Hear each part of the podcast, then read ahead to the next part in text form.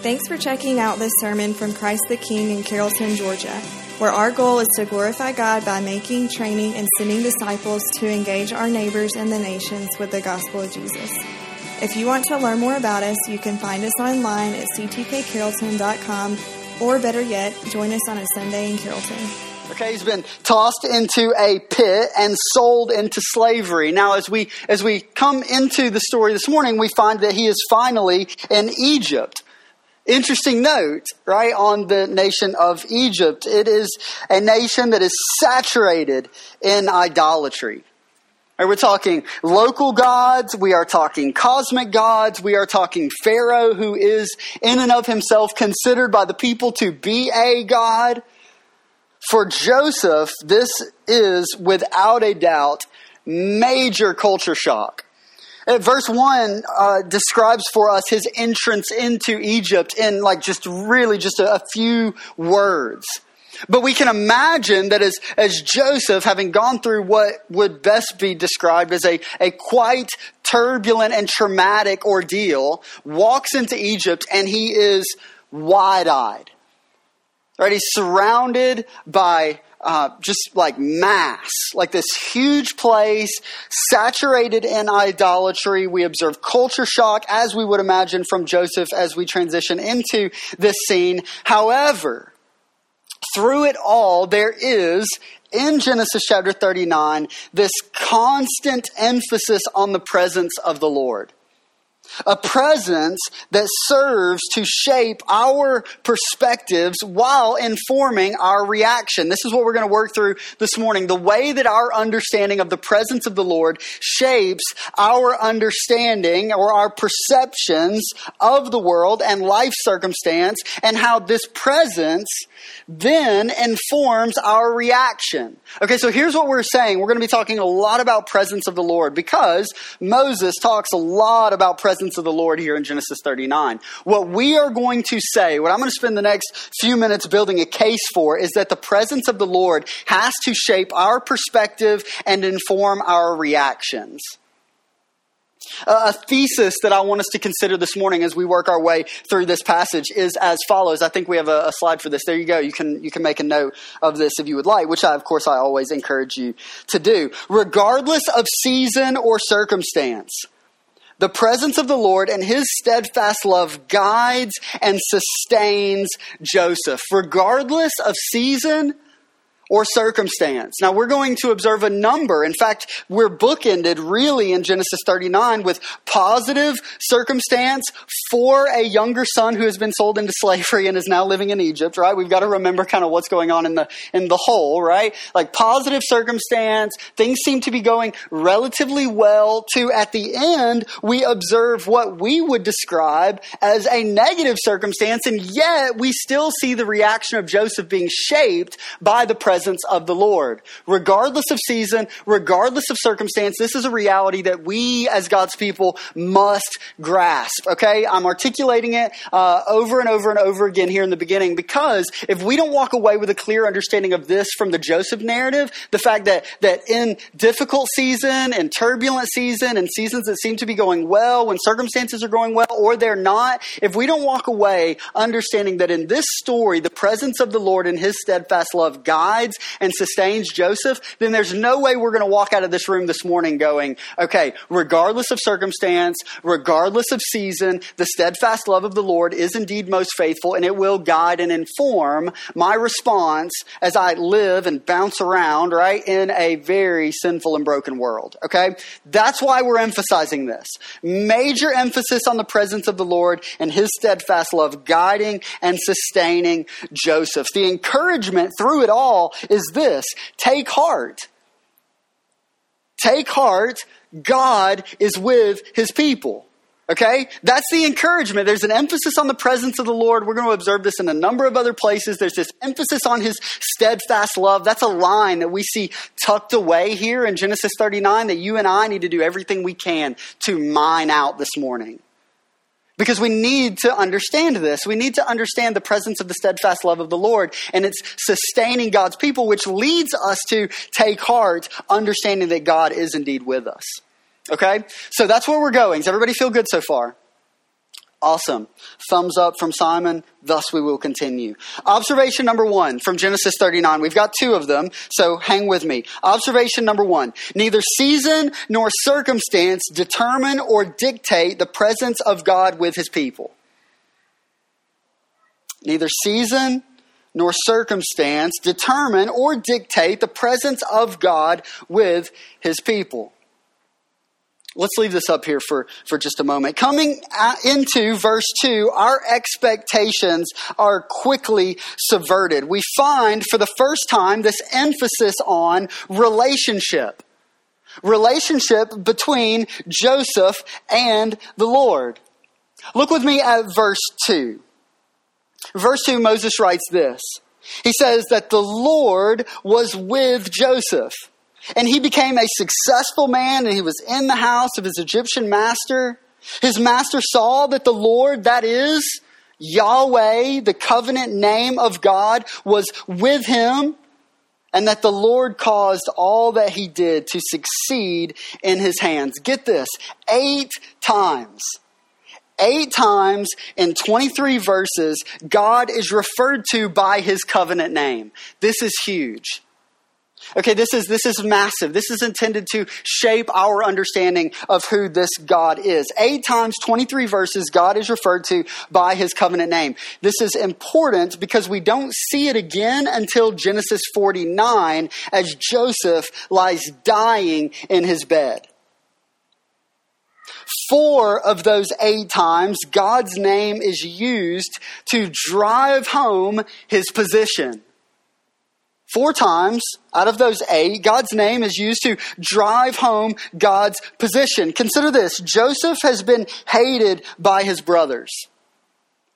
He has been chastised by his family, stripped and sold into slavery. And while this might have been the picture that we are left with in Genesis 37, so we're moving back a little bit, while this is the picture we're left with there, it is not the picture that we see as we come into Genesis 38 as we come out of Genesis 37 and we see all of the events that I've just described transpiring, we might be left with this picture in which God's presence seems to be, at least for a period of time, absent. However, as we come into Genesis 39, we find that that is indeed not the case. Instead, we see the covenant God of Abraham right? The, the creator of the heavens and the earth with Joseph. Now, let's step back for a moment and let's consider how this applies to our lives, the way that we think and the way that we understand and process. Perhaps you are here today and you have felt the weight of abandonment or this feeling of being disenfranchised or forgotten. Maybe you're here and you know someone else who has felt the weight of abandonment or rejection. What a lonely feeling, right? What a difficult and, and challenging place to be. These first few verses inform the message of God to the broken heart.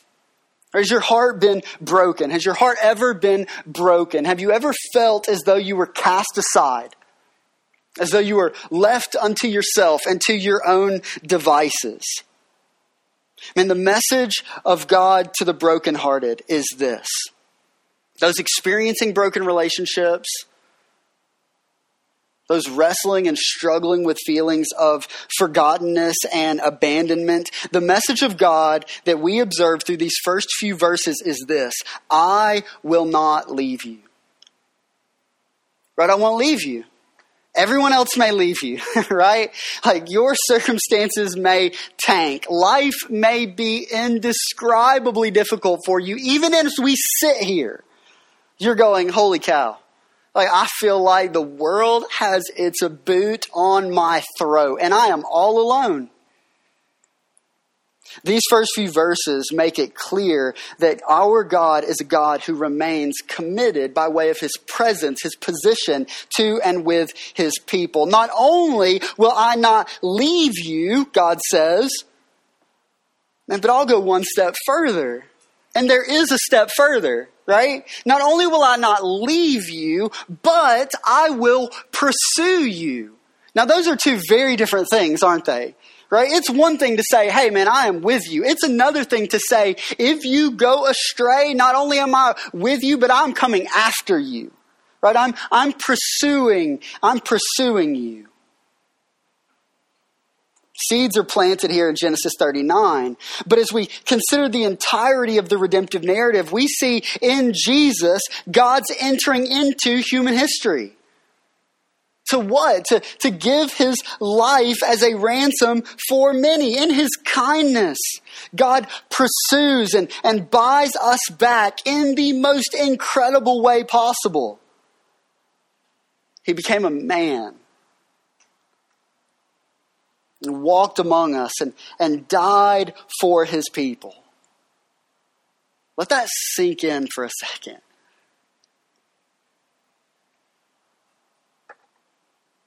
In this act of compassion, which it most certainly is, and, and mercy, Jesus opens access to the Father so that those who were once far off, right? Those who were once absent from his presence might be brought near, might draw near. This is what the author to the Hebrews says in Hebrews chapter 4, verse 16.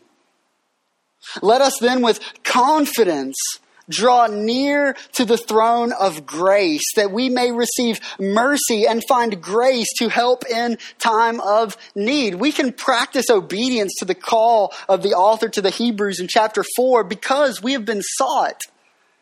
Or because we have been pursued, because God says, I'm not only with you, but I'm coming for you. I am seeking after you, and I am drawing you back unto myself. God so desires that we, as his people, let's just talk as the church for a moment, right? That we would grasp an understanding of his presence, that it occupies real estate. In the last instruction of Jesus to his friends before he ascends to the Father, what does he say? Matthew chapter 28 if you grew up in church, right? If you're at all familiar with church, if you can, if you can ways your way to a church, you're probably familiar with this. Go and tell people about this. Right? This that you have that you have seen, right? That I have told you. Tell them what I have said. Tell them what I have done. I'm summarizing here Matthew chapter 28. Knowing what? This is the part that I feel like I skip over a lot. Like I know that it's there and I know that I need it, but I think I skip over it a lot still too, right? Because I get so stuck on that instruction there in the first part that I forget totally uh, about like the, the gasoline that drives the engine that comes up there at the tail end. Go and tell people, right? Tell them what I've said. Tell them what I've done, knowing that I will be with you. God's connection, his position to us is intended to comfort and equip us for life. Did you get that? God's connection, his position to us is intended to comfort us. It's intended to equip us for this life. The message of God to us this morning through his word is as follows. 1 Peter chapter 5 verse 7, I care for you. Psalm 23, I shepherd you. Psalm 27, as a cast out, know that I have taken you in. Psalm 55, are you guys getting this? Right? I will sustain you. Psalm 118, I am on your side. This is drawn out through Genesis 39 as we observe it being manifest in the life of Joseph, but it's not limited to Genesis 39. These realities echo through the entire narrative. And so let's consider yet again, let's step back and let's think about application as we consider the presence, the position of God to his people. If you feel marginalized this morning, you need to know that we worship a God who steps into the world to seek you in Jesus to save you from your sin as he this is incredible, saves you to himself. You need to know that in Jesus you are not alone. Church, You need to know and you need to, to hear that, that in Jesus you are not alone. You are not abandoned and you are not left to yourself. Man, it has been such a sweet week in Genesis 39, just, just like being pounded with these realities. Because I'm not immune to difficult weeks. Right? Like you're not alone in difficult weeks. You're, you're not alone in difficult circumstance, right? Like it extends, it extends out, right? It impacts us all. And so, so man, one benefit of being able to open God's word and to feed God's people with it on Sunday morning is that I'm forced to feed myself with it all week. And man, what a sweet word it has been.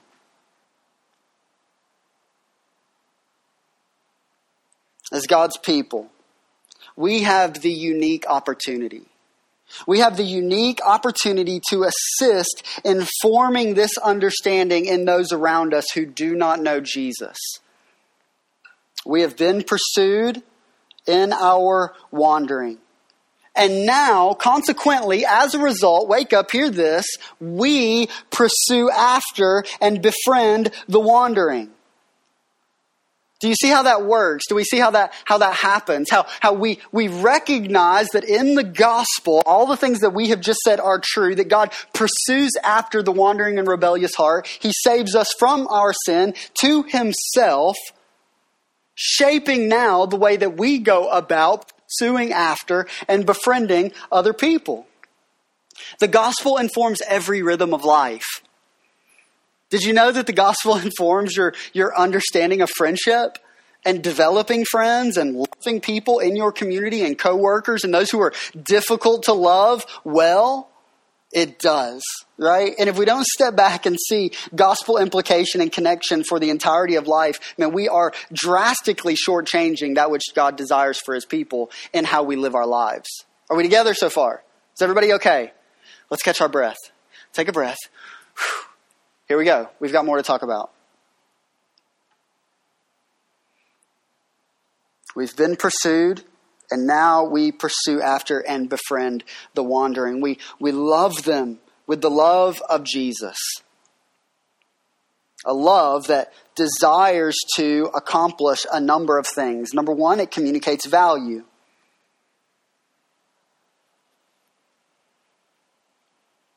We pursue others with the love of Jesus, a love that desires to speak the gospel into the lives of the broken, longing to see God draw to himself. But get this a love that is committed to serve and care, even if that's not what God does. Did, did, you, do we catch the distinction there? We had a great conversation in our DNA this past week about this, this very thing. Let me, let me say this statement again, right? We, we love people with the love of Jesus, a love that desires to communicate value. We love people with the love of Jesus, a love that desires to speak the gospel into the lives of the broken, longing, praying, petitioning God to draw to himself. But we love others with the love of Jesus that is a love that is committed to serve, even if God chooses not to draw unto himself. Right, so when is it over? When is the end game? When do we stop loving? When do we stop pursuing? When do we stop serving all to the glory of our great king? Here it is. Never. right? Holy cow. Never. We don't. Because we recognize the, the patience and the persistence by which God has pursued after us. Right? That He's loved us in our wandering, that He has sought us, as we have as we have fleed. And now we commit to that work, regardless of what happens, regardless of, of how everything shakes out. To which I hear so many people respond, I don't even know what to say. right? Where do I start with my coworker, to my friends and family, to my neighbor? Where do I start? What do I say as I pursue after and seek to share the gospel? Maybe at first you don't say anything. Or maybe at first you just you just listen. This past Wednesday, a few of us um, went out to the neighborhood the neighborhood around the church, right? Like all of these various streets and, and pockets and communities that exist within just a mile of this very building. We went out and we took with us art camp cards and we took these white cards that I gave to you to, to let people know that we were, that we were here. Uh, to let them know that we, that we loved them, to let them know that Jesus loved them we went out and uh, and there were there were a few of us and I kind of just went off. Like I just I broke away. It's the rebellious spirit within me man. I just like I broke off and I kind of went and I did my I went my own own way and did my own thing. And I met a couple of guys who were hanging out on their porch um, and I introduced myself to them. I told them I was a pastor and I and I wanted to meet the people who lived our in our community. And then you know what I did next? Here's what I did next I just listened to him talk. Okay? I just listened to him talk. I listened to real stories that they had about being black in culture. I listened to real stories about racism that they had experienced, that had been directed toward them over the course of the last 50 years. One of the gentlemen who did a majority of the talking, continued to provide illustration and example after illustration and example. To which the other would periodically ask me, Do you hear what he's saying? Right? Are you, are you listening? Do you understand what he is saying? To which I replied, yes. The more that I've considered my response in that moment, in actuality, I'm going, I'm hearing your words, but I am not altogether familiar with your experience. Like I'm just not, and it would be unfair and unwise to believe that I, that I am. But I did reply yes. And that's all I said. I wanted, I wanted to meet these men and to let them know again that I love and care for them. Again, that Jesus loves and cares for them. But that conversation was preceded by me listening to what they wanted to tell me. Because these were some guys who you could tell just felt like no one had listened to them in a really long time. We listen. And then we say things like, informed by, let's tie back to Genesis 39 here informed by what we see in Genesis 39. I see you, I care for you, and you are not alone. As God's people, we ought to be able to make statements like this because we understand that we have been seen, that we have been cared for, and that we are not alone. Now, here's the reality this does not require a Bible college degree or 20 years of walking with Jesus. Do you know what this requires? It simply requires a new heart. Right? It requires a, a new perspective, reliance on the Spirit of God, His presence, and a desire to really submit to and live out the gospel. This will result in a degree of uncertainty in our days and for our lives. Isn't it super convenient then that through Genesis 39 we see amid uncertainty that our promise keeping God works to accomplish his mission here through Joseph? We see it in verses 4 through 6. Let's continue on. We've got a lot of ground to, to, to, make up here, right?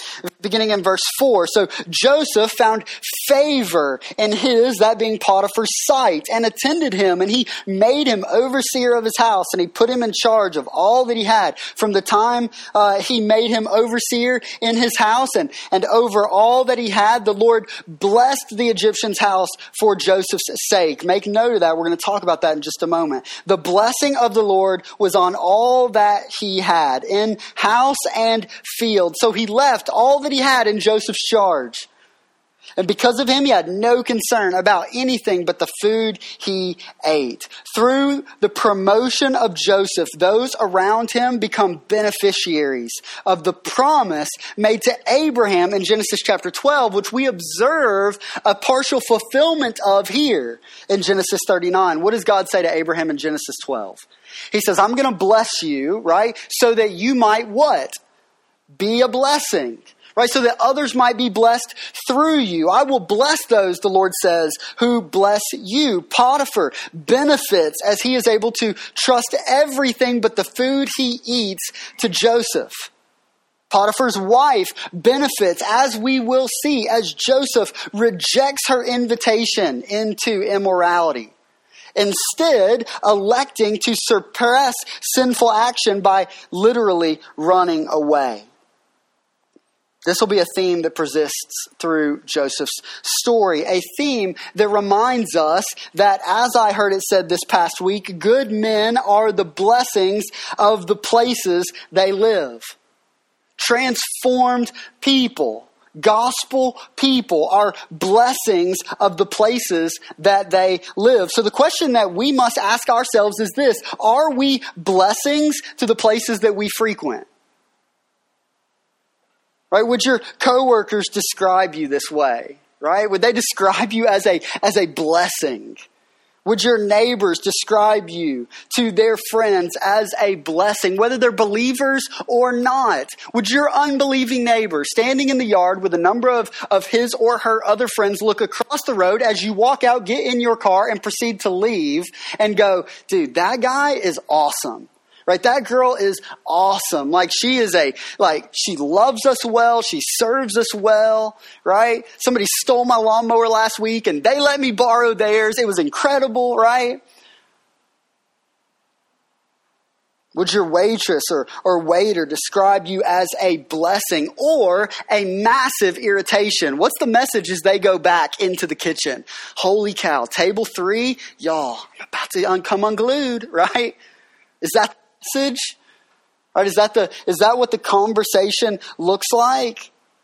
Let's go a step further. Do we structure our lives and our rhythms in a way in which we have opportunity to bless others? Do you frequent the same places in an effort to know the people, to love the people, to serve the people, and to share Jesus with the people? If not, what needs to change?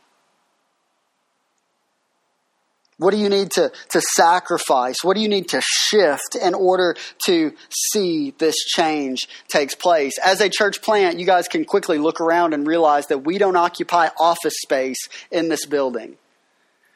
Right, during the week, I don't have a, uh, an office here that I'm able to come to and get work done. And so consequently, I've spent much of the last few years in coffee shops, to which some of you guys like to give me a hard time about. It's cool. Hey, I can take it, right? In doing so, I've had an incredible opportunity, a major benefit of being able to build some great relationships with people. This past week, one of the baristas that I've enjoyed a friendship with over the course of the last four and a half years worked her last shift before moving to Arizona. And on her last day, uh, Matt Schreiner knows, right? This so every Monday morning we show up early. She opened up Gallery Row every every Monday morning as we would show up to to engage in conversation around the Word and coffee. As we showed up last Monday, she gave me a card for Courtney and I, just to say like thank you for like like like loving me well, like for being here and to and for and for being a blessing. She didn't say it that way, but that's what it looks like, right? That's what we're that's what we're talking about. She invited us to her going away party. Of course, we went. It was super sweet and it was super sad. And you go, what in the world is your point about all this? Here it is. My point here is that the gospel right? This great display of God's pursuit of his people for the purpose of blessing them has to, for the Christian, shape the way that we interact with the world around us. This is the practicality of the gospel for daily life. Do those who are in your life for a season before transitioning say things like, I'm going to miss you, or thank you before they leave? Even if they don't believe in the same things that you do. Because you have sought to love and serve them as an apologetic of the legitimacy of the power of the resurrection. Joseph occupies a coveted position and the Lord is with him. What we find as his circumstances undergo a shift is the continued presence of the Lord, which leads us into our second observation, which is much shorter, so hang with me. And that is this that the steadfast love of God guides his people, sustaining them through difficulty. Look with me at verse 6. Joseph was handsome in form and appearance. What is Moses articulating to us here? He's saying this Joseph is super good looking. This is the same language used to describe his mother Rachel in Genesis 29. Joseph was 17 years old when he was sold into slavery. Is everybody still with me? 17 years old when he was sold into slavery. He was a slave who has now come into a lot of responsibility. He is attractive, his hormones are likely raging, and there is plenty of opportunity. He's a long way from home, surrounded by idolatry and a radically new perspective on promiscuity. Sounds a lot like college, doesn't it? In verse 7, we see three simple words from Potiphar's wife that will, in one way or another, drastically alter Joseph's trajectory. And those words are, lie with me. Joseph has two options. Option number one, engage with Potiphar's wife. And possibly, as a result, fast track his career. Or reject her advances for the sake of righteousness and run the risk of consequence that comes with rejecting Potiphar's wife. His response is recorded for us in verses 8 and 9. Look there with me. Lie with me. He refuses. He refuses and said to his master's wife, Behold, because of me, my master has, has no concern about anything in the house. He's put everything that he has in my charge. He is not greater in this house than I am, nor has he kept back anything from me except yourself, because you are his wife. Listen to this. How then can I do this great wickedness and sin against God? Everything leading up to that statement leads one to believe that he is going to say something like this Man, Potiphar has been a stellar guy right? Like he is, he has promoted me. He has entrusted me. Things are going really well for me. Why in the world then would I sin against Potiphar? But that's not what Joseph says, right? He says, how then can I do this great wickedness and sin against who? God. Joseph rejects her offer and would continue to reject her offers. Verse 10. And as she spoke to Joseph day after day, he would not listen to her, to lie beside her, or to be with her. Man, humanity's struggle against sin is put on full display through this interaction. There is a persistence at play here. Persistence that requires perseverance persistence in Potiphar's wife's advances that require from Joseph perseverance in rejecting. So that he might continue in the pursuit of righteousness. Right? A, a, perseverance that we will take hold of only when we come to understand sin in the same way that Joseph does. What we observe from Joseph, hear this. What we observe from Joseph here in terms of his persistence and his pursuit of righteousness is something that he is able to, to grasp tangibly because of his position on sin, because of his perspective on sin a perspective articulated well by John Wesley as he considers the interaction between the characters in this story when he writes of Joseph's mental process, saying, How can I sin against God? Right? Not only how shall I do it and sin against my master, my mistress, myself, my own body and soul, but primarily against God. Listen to what Listen to what Wesley says. He says this gracious souls look upon this as the worst thing in sin, that it is against God. Right? That it is against His nature and His dominion, against His love and His design. It's here that we find the chief reason that we hate sin. It's here that the Christian finds the chief reason for rejecting sin, for fleeing sin, because it is an act of cosmic treason against our divine creator. His design is perfect. His love is perfect. And our sin is ultimately directed toward Him before anyone else. This is our primary motivation for repentance. Right? This is our primary motivation to fight sin. This past week, I went on a run uh, one evening, and it was uh, it was it was late. It was nighttime, and I was uh, I was going over the South Street like overpass, the bridge right there. You guys know where I'm talking about. Um, and as you come over the bridge, there's a number of residential houses right there on the right. And as I was running by one, there was a, a little dog that had like wandered out like to the edge of the yard, like a little Chihuahua, right? One of these types and um, and so I'm running, and I'm, I mean I'm not I'm not breathing too hard. Like I'm feeling pretty good, doing pretty good, right? I'm I'm stealthy, a little stealthy apparently, because I get close enough to where the dog like turns around and catches notice, and he jets. I mean, bolts the other direction. He was just hanging out on the edge of the yard, right? And then here comes this guy, like lumbering by. Dog catches notice and he takes off. It's a bit of a silly illustration, but as I was running and I was thinking about what we see here in Genesis 39, I'm thinking, man, may that be my response to sin. Right? That, that it's, it's crouching and it's creeping and it's hanging out and I'm just doing my thing. And then I look up and I catch it and I am out. That's what we observe here from, from Joseph to a certain extent, isn't it?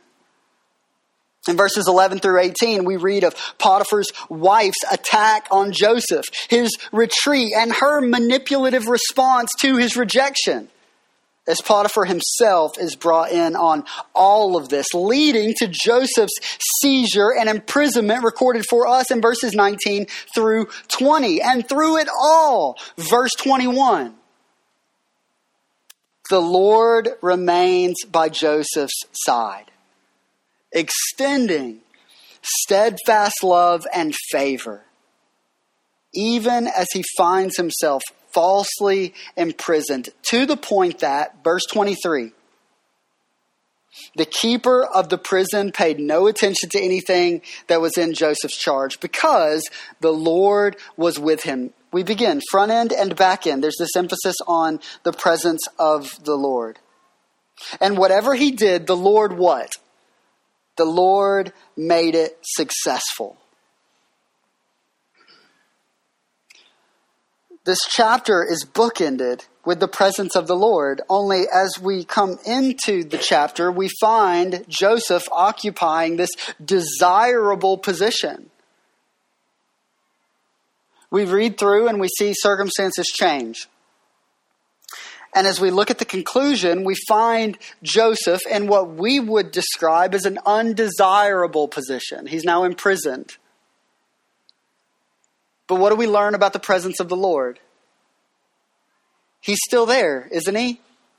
Like he's, he's with Joseph and he is, he is working these circumstances for Joseph's good and the glory of his great name. We get this sense that even now there is this joy set apart and secure from crashing waves of difficult circumstance. Why? Well, because of God's presence with Joseph. Scripture is clear that that all of life, and principally the gospel life, is about being in God's relational presence.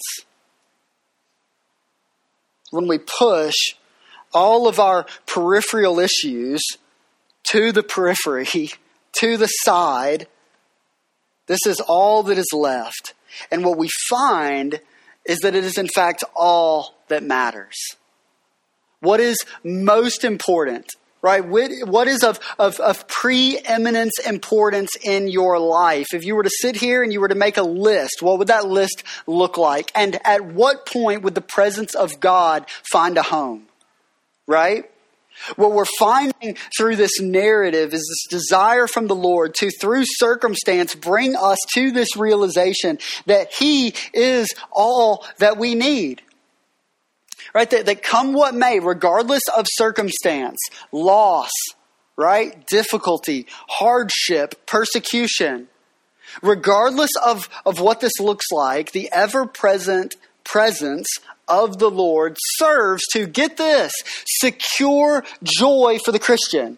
We've got to be a joyful people because we experience the presence of the Lord residing within us. The Spirit of God who moves into the neighborhood and takes up residence in us. The presence of God is all that matters. It is the chief purpose of the work of Jesus. Sinners saved, rescued back into the presence of God. But not before he would send his presence to live in us so that we could, through the speaking of the gospel, save other sinners into his presence but not before sending his presence to live in them. Do we get the, the idea? It's just this big circle. Right? God accomplishes these purposes and he, he saves sinners as the gospel is proclaimed. He breaks hearts and opens eyes to realization, leading one to grab hold of the cross of Christ and the joy of the resurrection. We've got to get this. We've got to get this idea. Sin hinders our experience with God's presence. Jesus saves sinners, ensuring unhindered experience with God's presence. Go all the way back to Genesis chapter 3. What do we see? Prior to, we see this enjoyment of presence with God. Sin interrupts that. Sin breaks that. God promises, here's what I'm going to do. I'm going to bring about restoration and redemption at great personal cost. But I'm going to bring you back. All sad things will ultimately come untrue, and you will indeed reside with me again. Sin interrupts presence. Jesus brings us back into presence. We get a taste of this here, right? We, we feel the Spirit working in us, but the battle against sin continues as we draw to a conclusion, let's, let's rest in this understanding, right? That the covenant promise of Jesus includes his return for us, the final judgment of evil and unhindered, uninterrupted enjoyment of God's presence. We will eat together with our King who makes all this possible through his blood a king who identifies with us and, and redeems us, transforms us, and then reclines with us. Man, presence and, and posture. It is a beautiful picture that we are able to observe as we as we read not only through Genesis 39, but as we consider the entirety of the redemptive narrative. And so how does this inform our response? Two aspects that I want us to highlight. I want us to consider first our response in thought, and then I want us to consider our response in action. In thought, we already touched on it. What does Genesis 39 drive us towards? Man, it drives us towards this, this, this heart, taking heart as we live reliant on the presence of God through His Spirit. Are you living reliant, right? We're even asking some of these questions as we consider our thoughts. Are we considering a daily reliance on the Lord? Are we considering a, a daily reliance on the presence of God and His Spirit within us? Knowing that God is with His people. This is what we need to know, okay? We need to know this. Do you guys have this? If you're not writing this down or taking a picture or committing it to memory, man, you are missing out because this is something that we've got to continue to come back to. That's our thoughts. The gospel transforms our thought. The gospel informs our thought. We're seeing it here through Genesis 39. Now, how does Genesis 39 inform our action? How does the gospel, observable through Genesis 39, inform the way that we live our lives. We actually rely on the Lord. We flee from sin and to Jesus. We live mission as a conduit by which God blesses other people. We talked about what it looks like to, to, to hear the disenfranchised and to hear the hurting and to hear the broken in order that we might speak the hope of a, of a reconciling gospel into the lives of those who are feeling disconnected are we listening? Are we talked about, about blessing. What does it look like to bless other people, to ingrain ourselves in a community so that as we go door to door to door, right, with people that we've met again and again and again, and their friends are sitting on the porch, they go, hey, here comes this person, right? A person of Jesus who loves and serves us well and shows us what the gospel looks like. As God, through the actions of his people, the proclamation of the gospel, draws sinners to himself and drastically transforms the, the shape of our community.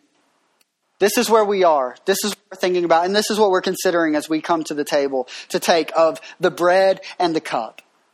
As we take it, let's consider what this looks like in the new heaven and the new earth. Or let's consider what this looks like as we indeed recline at a table with Jesus one day. Here we enjoy divine fellowship with his people and his presence residing within us. Let's consider these things as we come to the table today. Let me pray for us as we prepare to close our time. Father,